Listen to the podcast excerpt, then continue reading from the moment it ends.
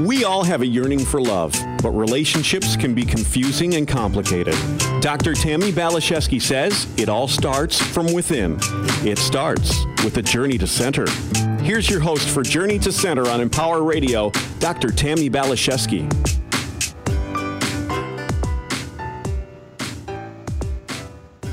Hello, my friends. I'm so honored and grateful to be in this relationship with you. We are social beings and we need relationships. In fact, I think they're the most important thing in the world. And it can seem like a double edged sword. Relationships can hurt us, and relationships can heal us. When I was brought to my knees by virtue of a human relationship, is when I really went for an authentic relationship with God. I brought out every deep, dark secret, every painful emotion, and all my guilt and shame. And I found as I did this, I was met with some incredible healers and amazing grace. This is the healing journey, the journey of the hero. And today I'm speaking with someone who knows this terrain intimately, authentically, and who is a personal hero of mine. We are here with a very wise, conscious, compassionate teacher, prolific writer, masterful storyteller, and one of my favorite guests ever on Journey to Center, William Paul Young. Paul hails from Grand Prairie, Alberta, Canada, with the majority of his first decade living with his missionary parents in the highlands of the Netherlands, New Guinea, among the Dene, a Stone Age tribe who participated in the worship of spirits and even occasionally practicing ritualistic cannibalism. He was then ushered off to a boarding school where life continued to throw curveballs as it ushered in pain and abuse in many forms and fashions. By the time he graduated, Paul had attended 13 different schools. He then put himself through Bible college working as a disc jockey, lifeguard, and for a time in the oil fields of northern Alberta. He eventually married his wonderful wife, Kim, and together they had six children.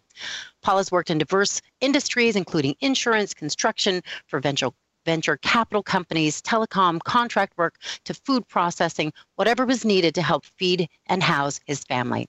And though he's always been a writer of songs, poetry, short stories, and newsletters, his musings were never meant for public consumption, but rather family and friends.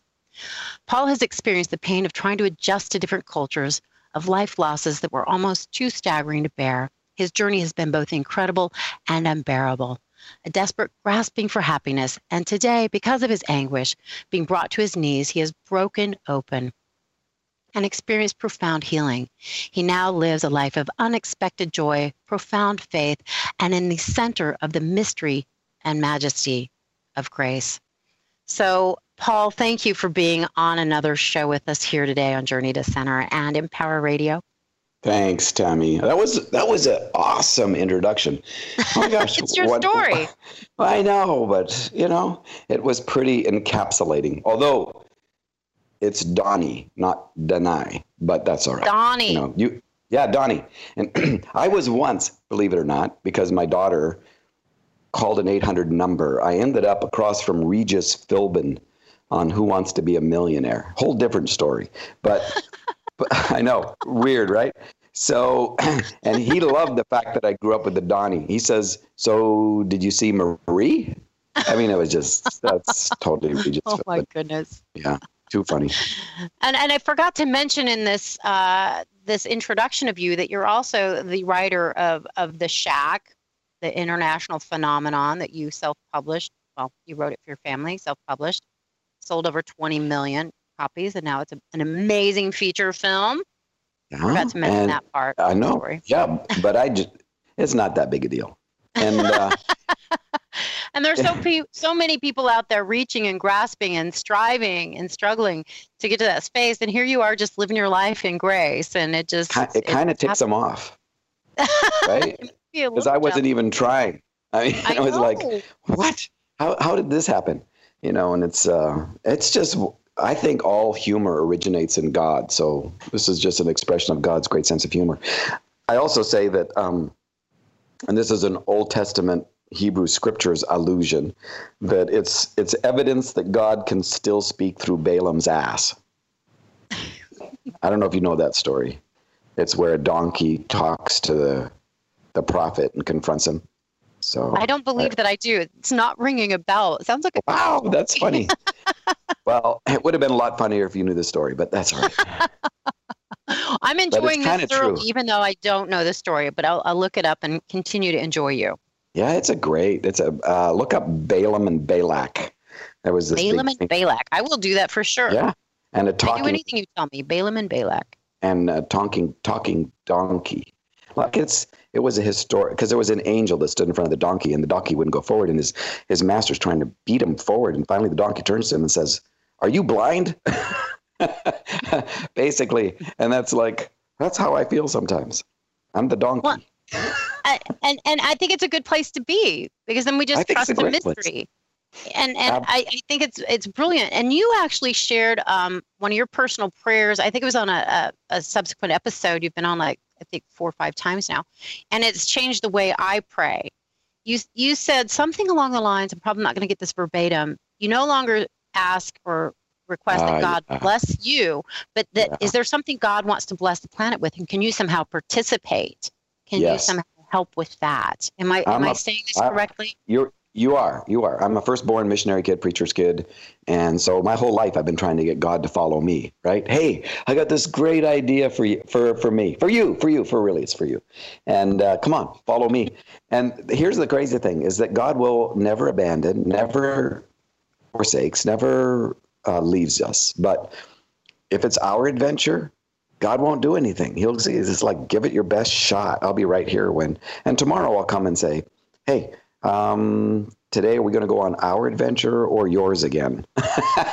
and and I got to the place where I'm like, uh, I'm done with this. I had two prayers left the year I wrote the shack, and and that was after an 11 year dismantling rebuilding process that is represented by Mackenzie's weekend in the shack.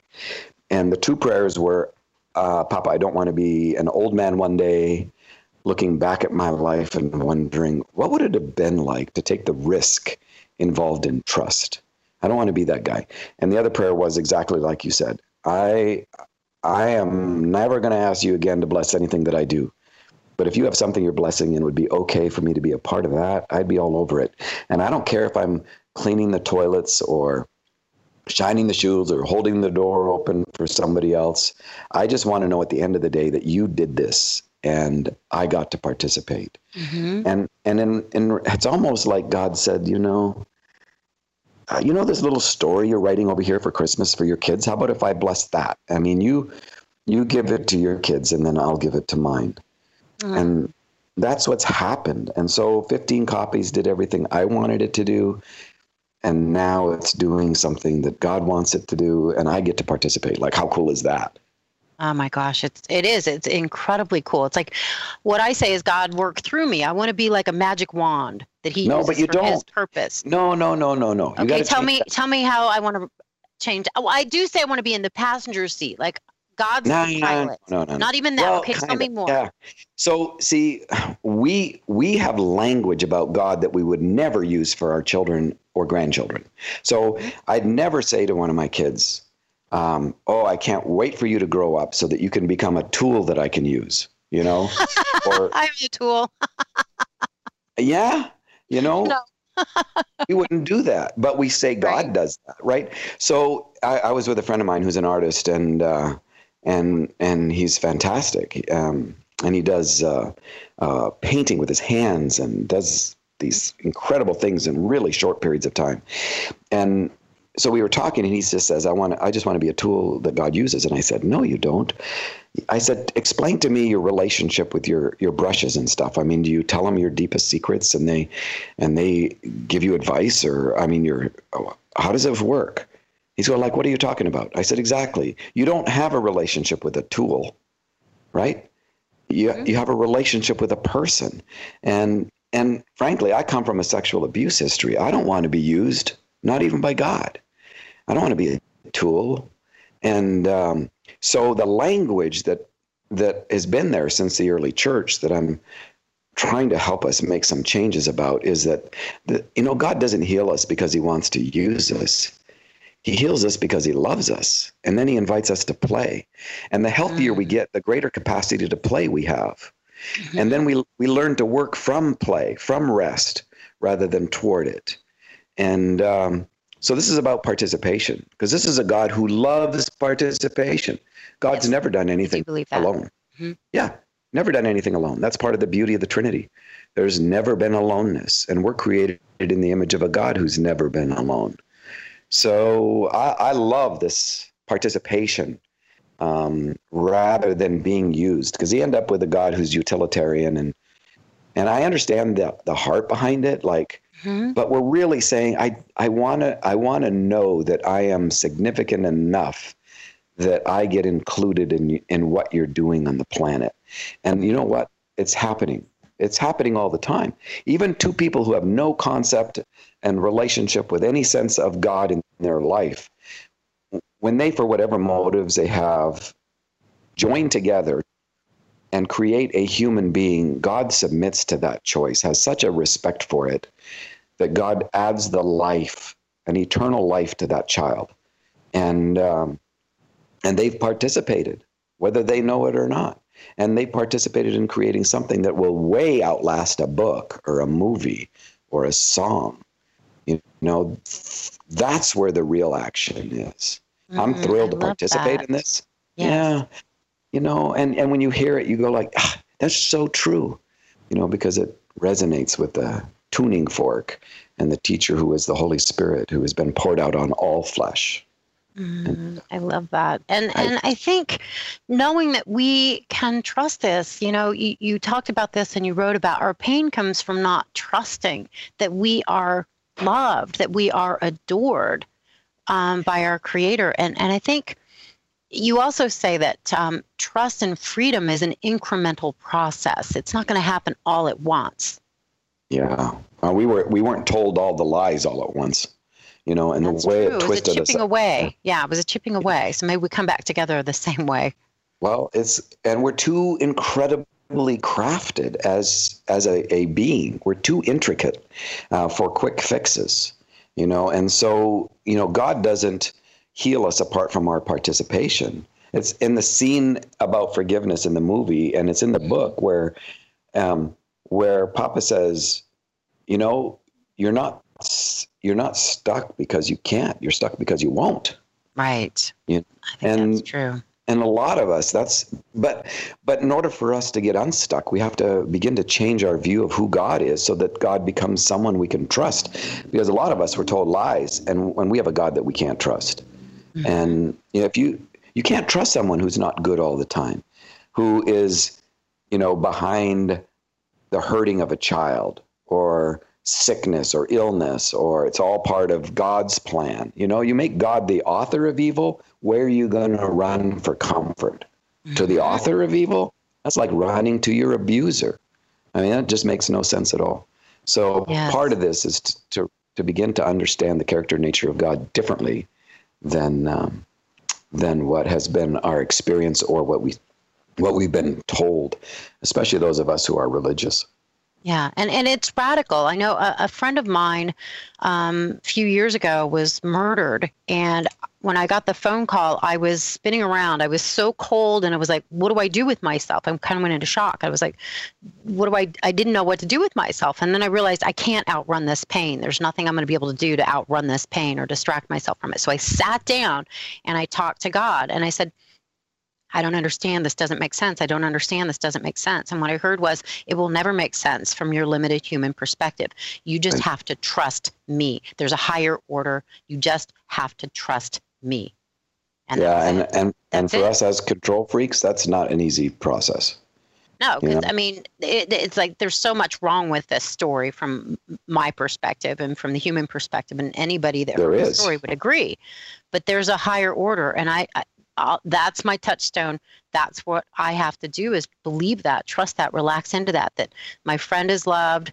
Everything is in divine order, even if that doesn't make sense from my limited human um, vision and perspective. Right.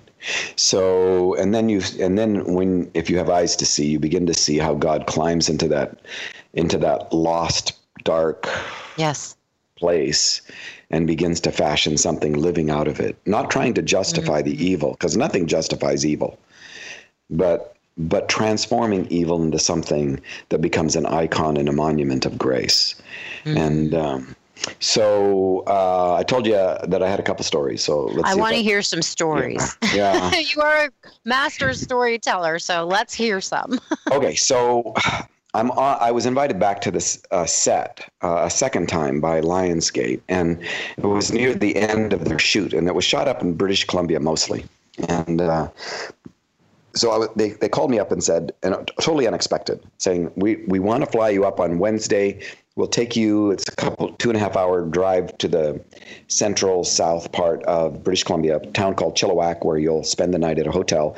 We'll pick you up Thursday. So Wednesday night, you'll get a call sheet that tells you what time we're picking you up and where we're taking you because there are multiple sites that they're shooting at.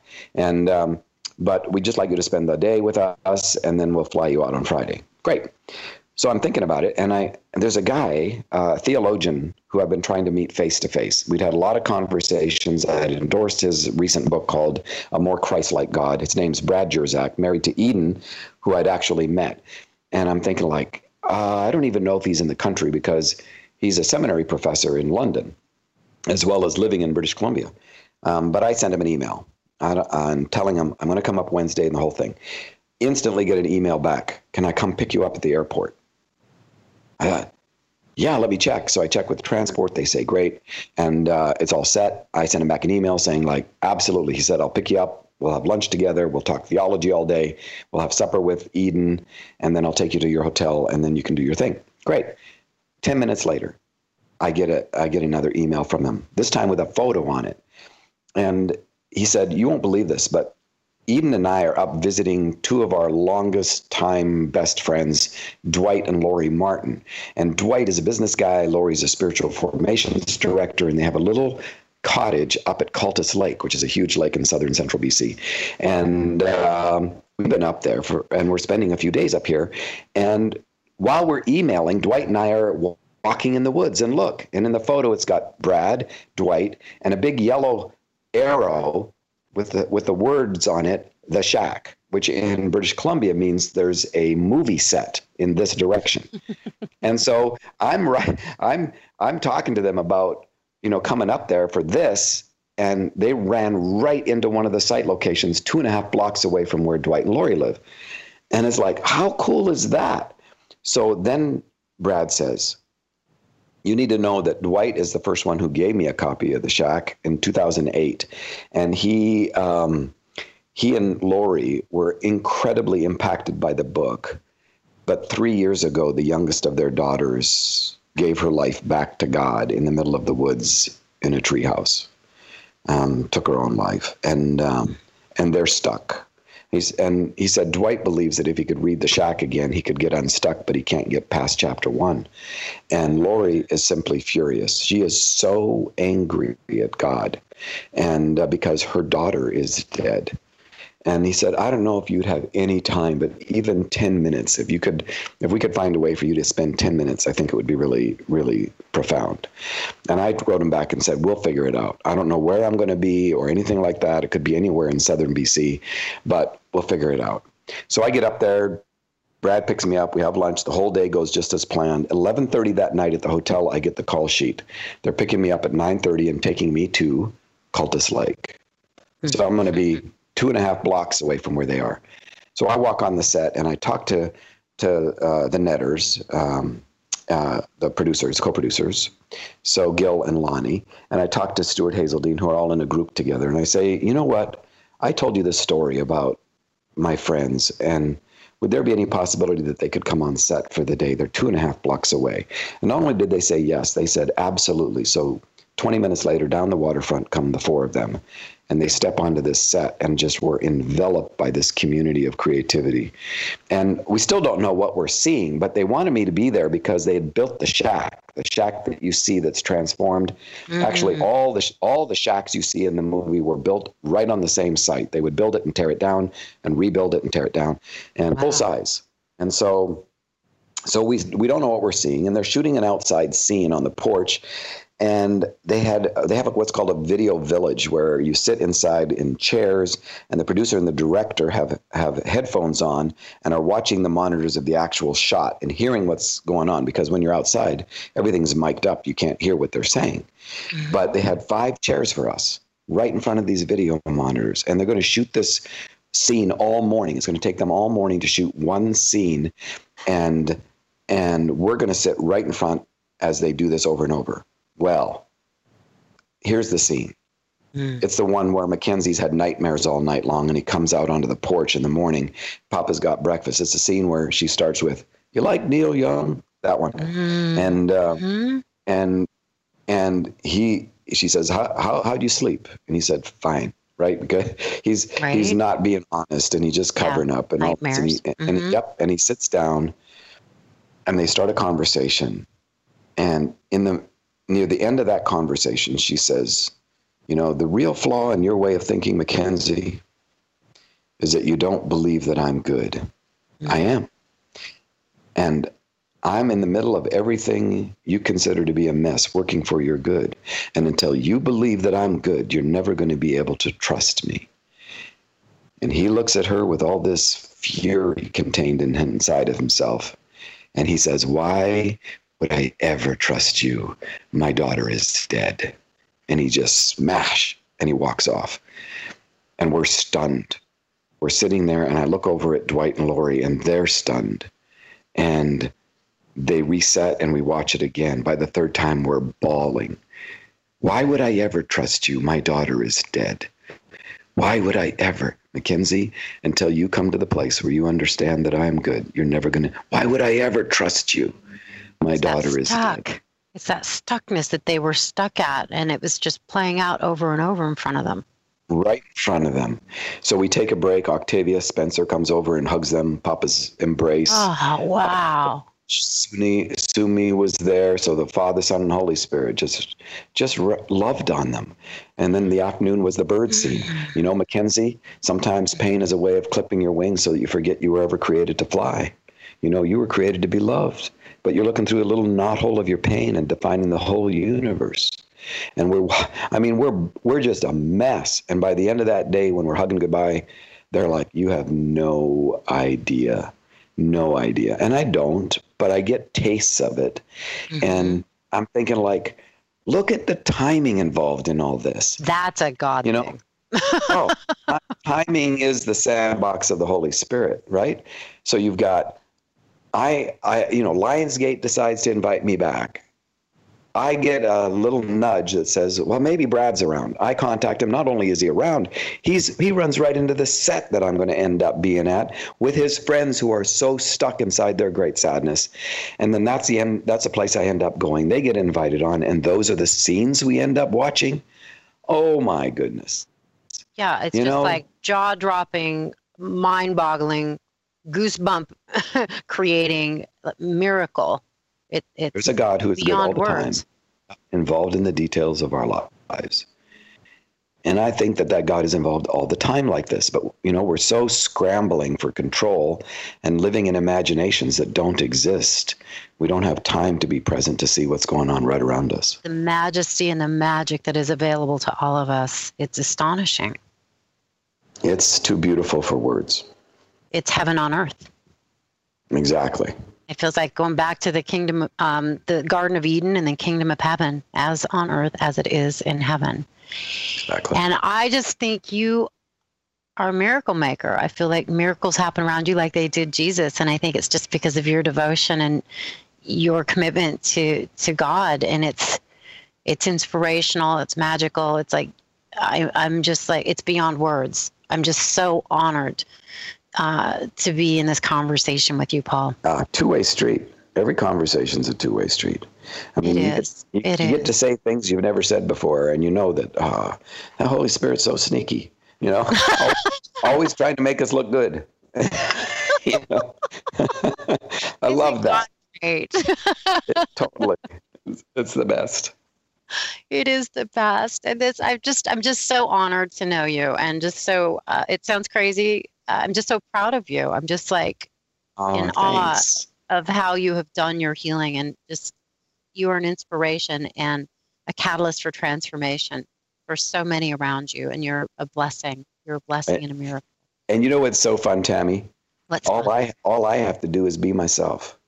You I know, know, it's amazing. It is. It's the easiest thing. I mean, it was trying to be like somebody else that was so hard, you know, and just made everything so confusing and you had to cover up and Yes, you know? I say contorting ourselves is where we go into discomfort, dis-ease, unease. It's finding our authentic shape and lining up with our soul self and source where the grace can occur and the miracles and the comfort and the joy. And you are a living example of that and so much more.